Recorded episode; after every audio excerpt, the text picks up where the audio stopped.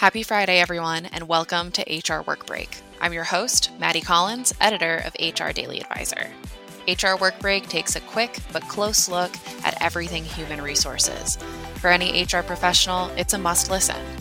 I hope you learned something new, take some advice to heart, or simply stay abreast today's trending topics. Now, it's time for a work break. So, happy Friday, everyone. Today I'm joined by Claire Schmidt, CEO and founder of All Voices. All Voices is an anonymous employee feedback management platform that takes a modern approach to driving change within organizations by giving employees a way to speak up, provide feedback, ask questions, share positive input, and report harassment, bias, or culture issues directly to their company's leadership. Claire, thank you so much for joining me today. Thank you for having me. Yeah, of course. So I know that you have a huge background in technology and employee feedback and other sorts of management. So I was really curious about what your thoughts were about what leaders can do to help their employees feel mentally safe in the workplace. Yeah, I think that's such a great question. So I started this company essentially because I didn't believe that the majority of employees did feel completely safe at work, especially as it related to sharing their perspectives, reporting serious issues, asking questions. From all the research that I did early on, it was very clear to me that employees have a lot of perspectives, have a lot of opinions, have ideas, have questions, and yet the perceived risk of speaking up about many of them is so high that in most cases they choose to remain silent. And the very sad part about that, in addition to all of the negative impacts that this has on employees, right, is that it also impacts companies and they're not even really aware of what's beneath the surface. To me, it seemed like a win win for companies and employees to help provide a safer easier, more comfortable way for them to speak up at work. And then on the other end, make sure that company leaders could receive that feedback, could respond to that feedback, and could take action on that feedback.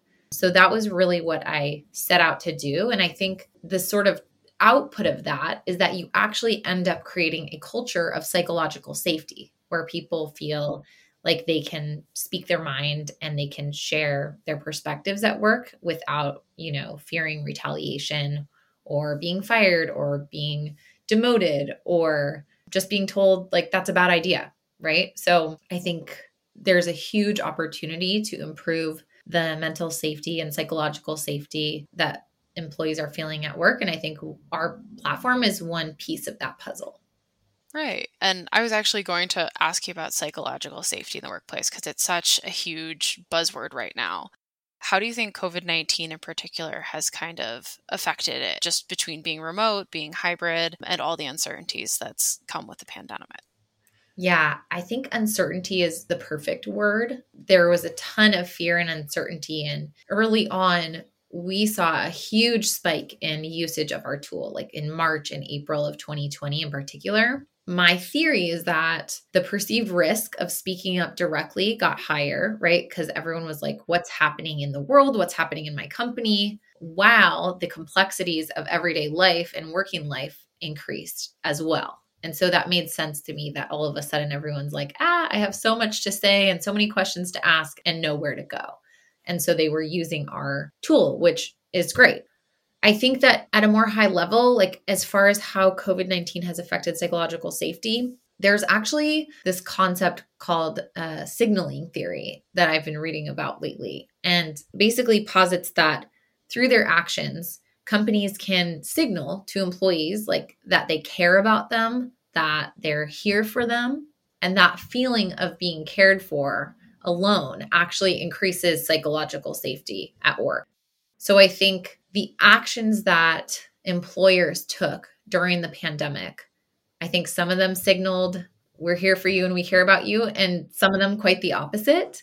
But I viewed and have viewed this pandemic as an opportunity to actually build a feeling of psychological safety and trust with employees if you know handled properly the pandemic was a real opportunity whether it's by rolling out additional resources for employees whether it's like mental health resources or flexibility, right, to work remotely or not, or additional feedback channels, or you know, sick leave or things that maybe the employees didn't have before. All of these are really gestures from companies that are signaling to employees you can feel safe here and you can feel cared about here.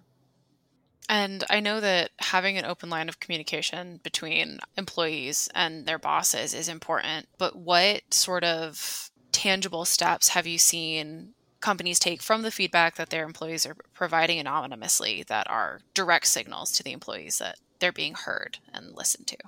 So the first step of course is just listening, right? It's it's providing that space. But then of course the question becomes okay, what's done with that feedback once it's received? And I think that's really the more important question. What we're hearing from our customers is that they're using our platform as a way to have conversations with employees.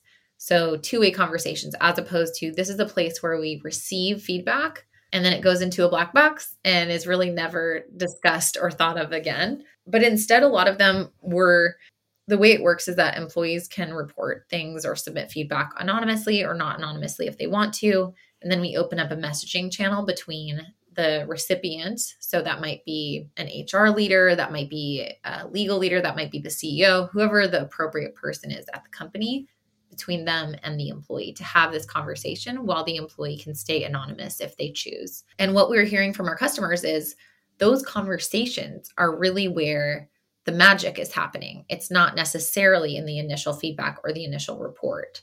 So they're using that messaging channel to ask questions, right? To try to understand better, to provide support and resources and coaching and ideas to reassure people, you know, we're not just saying we have an anti retaliation policy, like this is the policy. You can go look at it. You can ask me if you have questions before you decide to actually come forward.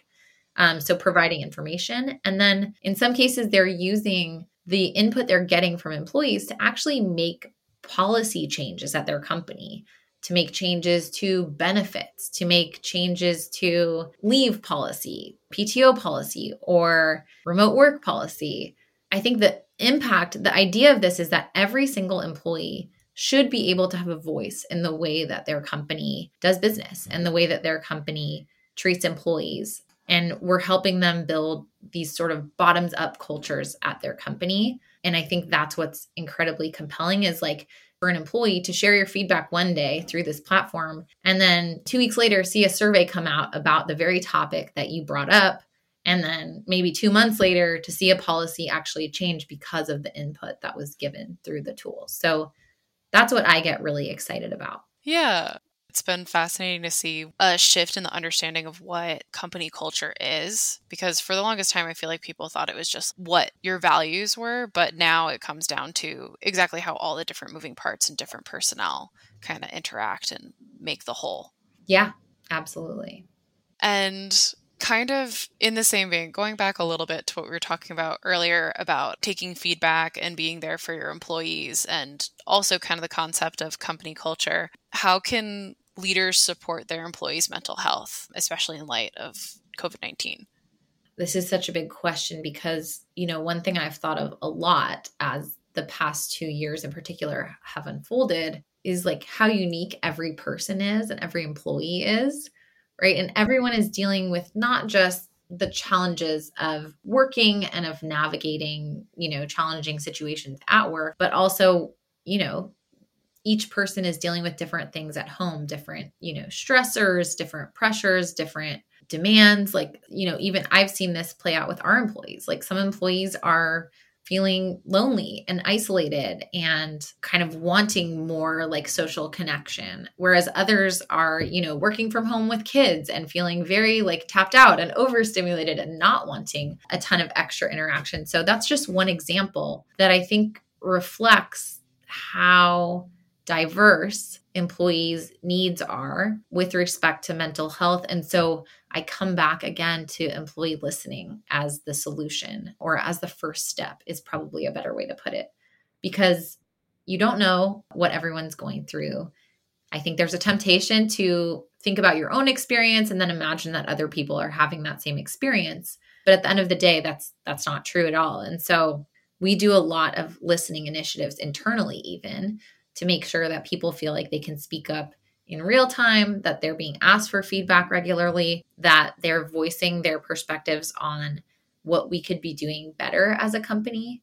And then the same thing for our customers, right? They're using the platform to make sure they're catching something more serious as it might relate to mental health that someone might feel uncomfortable bringing up, but also that they're like tapping into on a higher level, like what's going on across our employee base. Are people feeling burned out and work life balance is really struggling?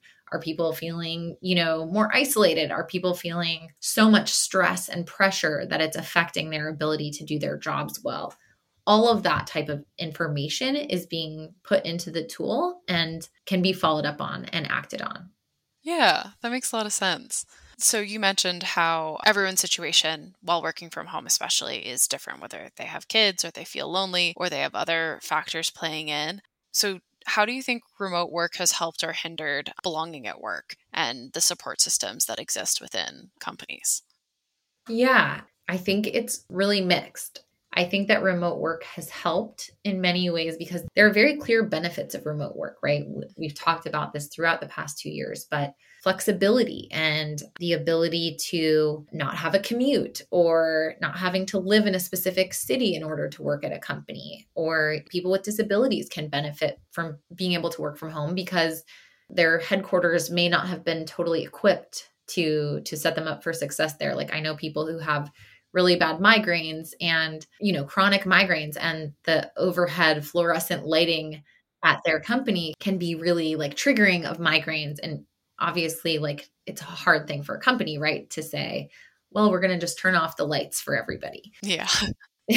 so I think for people in certain situations, it's been really helpful and has actually helped belonging because everyone's working remotely. So I'm not the one person who's working remotely, for example, because of my disability we also know from research that women are more likely than men to choose remote work. So there are these sort of like, there are benefits probably, which are the reasons that people are choosing remote work. However, we also know that there are things like proximity bias, which is that the people who are the most visible to leadership are the most likely to be the ones who get promoted. So that's an example of how, as we move into like a hybrid model, for example, or some companies have already been in a hybrid model, the people who are choosing to show up in person may be the ones who are getting access to more opportunities, who are not getting excluded from things, who are kind of more top of mind due to that proximity bias and may benefit from being there in person. And so if you then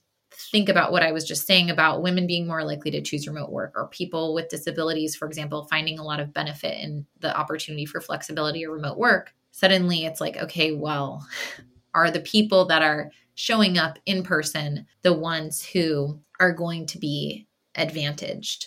And if so, what does that mean for the company culture, for equity and inclusion and belonging and all of these things? And so I think it's just something that companies have to be incredibly thoughtful about and have to put in place a lot of structure and sort of put on their inclusion and belonging hat to think about a lot of these practices before just rolling out like hey here's our new policy. It applies to everyone so everyone's welcome to make their own choices. Like it has to be a lot more thoughtful than that.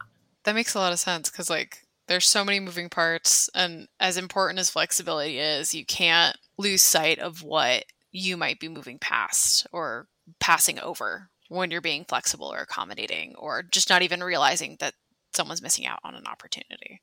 Yeah, absolutely. So, as companies are rolling out new policies and stuff, how can they utilize employee feedback to make sure that they don't have any blind spots or they're not overlooking anything that could have a negative effect on people? Part of it is when you're set up as a company that just does surveys, for example, you're kind of limited because you don't necessarily know even what to ask in the survey to get the information that you need to get. And so having some kind of like always on listening tool, I think is really important because people are going to bring things to you if they're comfortable as soon as they're thinking about it or as soon as they're experiencing it. So being able to understand what's going on with employees as early as possible, I think is a way that you can build a really healthy company culture. The other thing is, and I'll give you an example of that actually. So I did a benefits survey to our company. I we use our tool internally. So I did an all voices pulse survey about benefits. We had just raised our series A and so I was like, wow, we can like offer a couple of additional benefits to employees. I thought about and talked to a couple of founder friends of mine like here's a list of potential new benefits that people might like. And I put that list in the survey, then asked a bunch of other questions. And it was so interesting because when I received the results of the survey, I had given them a list of like maybe six new benefits. And the majority of people wrote in a seventh benefit that I hadn't even considered that just wasn't top of mind for me. I didn't think that was something they would want but enough people spoke up and wrote it in. So i didn't even know enough to include that as an option. And it be, it was the top choice. More people wrote that in than selected any of the other benefits. Interesting. Yeah i use that as an example of not knowing what you don't know. Luckily everyone felt comfortable you know writing in that suggestion and knowing that they were anonymous made them feel more comfortable in doing so but I use that example because, like, that's what we ended up doing, right? We rolled out that benefit that everyone wanted that I hadn't even thought of, and everyone was really happy with it. I think on the level of having the benefit, they're happy with it, but also having the ability to even weigh in and have their voice heard and respected like that. I think it was like doubly valuable. So when I talk to like our customers, of course, you can't do everything that every person suggests, but if you start to see really clear trends or you start to hear the same thing over and over, that's where you need to kind of dig in and pay more attention and get creative about what solutions might look like because there's probably a lot of people who aren't even saying it that are thinking it too. My closing question for every single one of these podcasts is um, what are you looking forward to this weekend and the coming weekends, just because this airs on a Friday?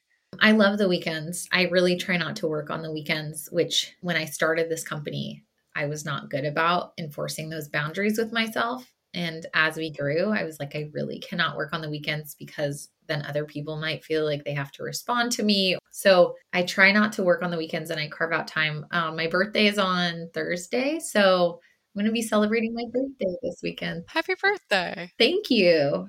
That's so exciting. Any big plans or just a chill weekend? I'm just going to have dinner with some friends and hang out with my husband and just kind of lay low. I might go to the beach if it's nice. Oh, that sounds really nice. But yeah, just trying to relax and, and enjoy my weekend. I'm going to get a massage on Saturday. That's nice. I was just talking to some of my my friends and coworkers about massages because I've never had a professional massage, and everyone says it's game changing. Yes, you totally should. Just try it out. I know some some people don't like them. I really do but especially because we're sitting all day and like kind of hunching over, although I try not to. It's such a good thing to do.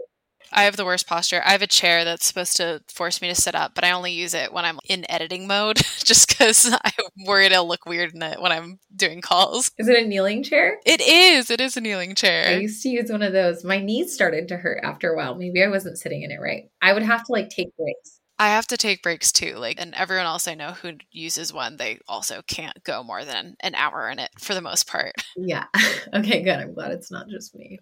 But I hope you have a really good birthday, and I hope the massage and the beach are nice if you're able to get to both. Thank you. Yeah, I'm excited. Got to celebrate. I feel like the last two years has been kind of a black hole. So I'm just excited to mark like the passage of time in a meaningful way. Exactly. It's, that's a really good way of looking at it. So, Claire, thank you again so much for joining me today. Thank you. Really nice chatting with you. Nice chatting with you too. Again, I'm Maddie Collins, and thank you for listening. Join us next Friday or whenever you need a work break.